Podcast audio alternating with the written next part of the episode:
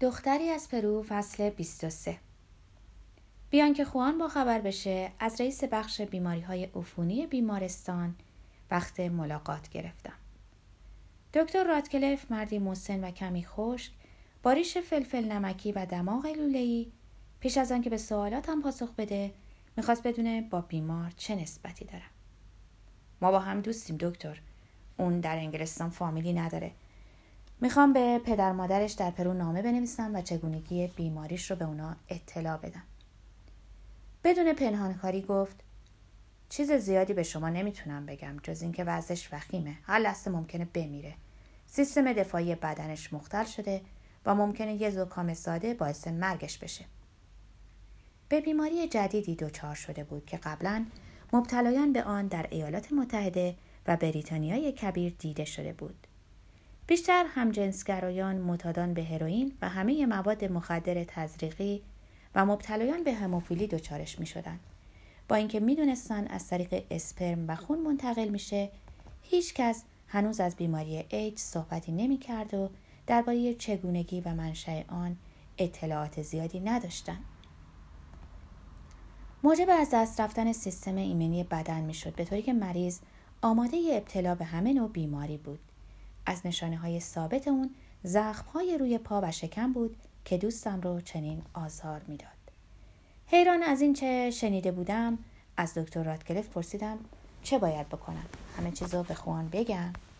شونه بالا انداخت لباشو جمع کرد و گفت کاملا به خودم بستگی داره. شاید بهتر باشه بگم شایدم نه. با وجود این به نظرش بهتر بود دوستم از حالا درباره مسائل پس از مرگش اقداماتی بکنه. گفتگو با دکتر چنان غمگینم کرده بود که جرأت دیدن خوان رو نداشتم و گمان می‌کردم از چهرم همه چیز رو می‌خونه. براش بسیار دار بودم. اون شب حاضر بودم همه چیزم رو بدم تا خانم ریچاردسون چند ساعت همرام باشه. خوان بارتو حقیقت بزرگی رو گفته بود. با اینکه من هم صدها آدم در اروپا میشناختم تنها دوستی که داشتم دوستی به سبک پرو ممکن بود هر آن از دنیا بره. و زنی که دوست داشتم در اون طرف دنیا همراه شوهرش بود و چنانکه عادت داشت بیشتر از یک ماه بود که خبری به من نداده بود. تهدیدش رو اجرا می‌کرد و به نینی کوچولوی گستاخ نشون می‌داد که اصلا دوستش نداره و به راحتی می‌تونه کنارش بگذاره. مثل یه زلم زیمبوی بیفایده. چندین روز بود که فکر می‌کردم بار دیگه ناپدید میشه و از خود نشانه باقی نمی‌گذاره و از این بابت عذاب میکشیدم. برای این بود که از دوران بچگی خیال بافی می‌کردی و آرزو داشتی از پرو بگریزی و در اروپا زندگی کنی ریکاردو. در تمام اون روزها در لندن خودم رو مثل یه سگ تنها و غمگین میافتم بیان که به خوان چیزی بگم به پدر مادرش نامه ای نوشتم و شهر دادم که در وضعی بحرانی به سر می‌بره و به بیماری ناشناخته ای مبتلا شده که هر آن ممکنه موجب مرگش بشه. همچنین نوشتم با اینکه در پاریس زندگی می‌کنم هر قدر لازم باشه در لندن میمونم تا اون تنها نباشه. شماره تلفن و آدرس آپارتمان رو براشون نوشتم و نظرشون رو درباره آنچه باید انجام دهم جویا شدم. نامم همزمان با نامه ای که خوان دیکته کرده بود به دستشون رسید و فورا به من تلفن کردن. پدرش از دریافت خبر غمگین و حیرت زده بود اما در عین حال بازیافتن فرزند عجوبه شادش می‌کرد. خیال داشتن به لندن بیان. از من خواسته بودن هتل کوچک و ارزان قیمتی براشون پیدا کنم چون پول زیادی نداشتن. به اونا اطمینان دادم که می‌تونن در منزل خوان به سر ببرند و خود غذا بپزند به طوری که موندنشون در لندن ارزون تر تموم شه. توافق کردیم که من خوانو برای سفرشون که به زودی صورت می‌گرفت آماده کنم. دو هفته بعد مهندس کلیماکو بارتو و همسرش اوفراسیا در آپارتمان اقامت داشتند و من به یک هتل ارزان قیمت نقل مکان کرده بودم. ورود پدر مادرش حال خوانو بسیار بهتر کرد. امید و خوشخلقیش رو باز یافت و ظاهرا سرحال اومد. حتی می‌تونست بعضی از خوراکهایی رو که پرستار صبح و شب براش میاره ببلعه در حالی که قبلا هرچی به دهان نزدیک می‌کرد باعث تهوعش می‌شد. حالا که پدر مادر خوانبارتو در لندن بودن می‌تونستم برای کار به پاریس برگردم هر قراردادی رو ولی اینکه یکی دو روزه باشه میپذیرفتم زیرا به خاطر زمان طولانی که در انگلستان نزد خوان گذرانده بودم درآمدم کم شده بود علی رغم خواسته خانم ریچاردسون به خونش در نیومارکت تلفن کردم تا بدونم اونا کی از سفر ژاپن برمیگردن. کسی که جواب داد یک خدمتکار فیلیپینی بود که چیزی نمی‌دونست. مرتب زنگ می زدم و هر بار خود را آدم دیگری معرفی می کردم. اما گمان می کنم فیلیپینی صدامو شناخته بود چون بلافاصله پس از اینکه می گفت هنوز بر نگشتن گوشی رو میگذاشت. عاقبت یه روز که با ناامیدی شماره رو گرفته بودم خانم ریچاردسون شخصا گوشی رو برداشت فورا صدامو شناخت چون سکوت ممتدی برقرار شد پرسیدم می‌تونی حرف بزنی با صدایی زننده و پر از خشمی مهار شده گفت نه تو در پاریس هستی؟ هر وقت تونستم به خونت یا به یونسکو تلفن می‌کنم و به نشانه دلخوری با حالتی خوش گوشی رو گذاشت. اما شب همان روز به آپارتمانم تلفن کرد. به نرمی شکایت کردم که برای اینکه یه روز نتونستم سر قرار بیام منو تنبیه کردی و جنجال به پا کردی؟ مگه چیکار کرده بودم که نزدیک به سه ماه منو بیخبر گذاشتی؟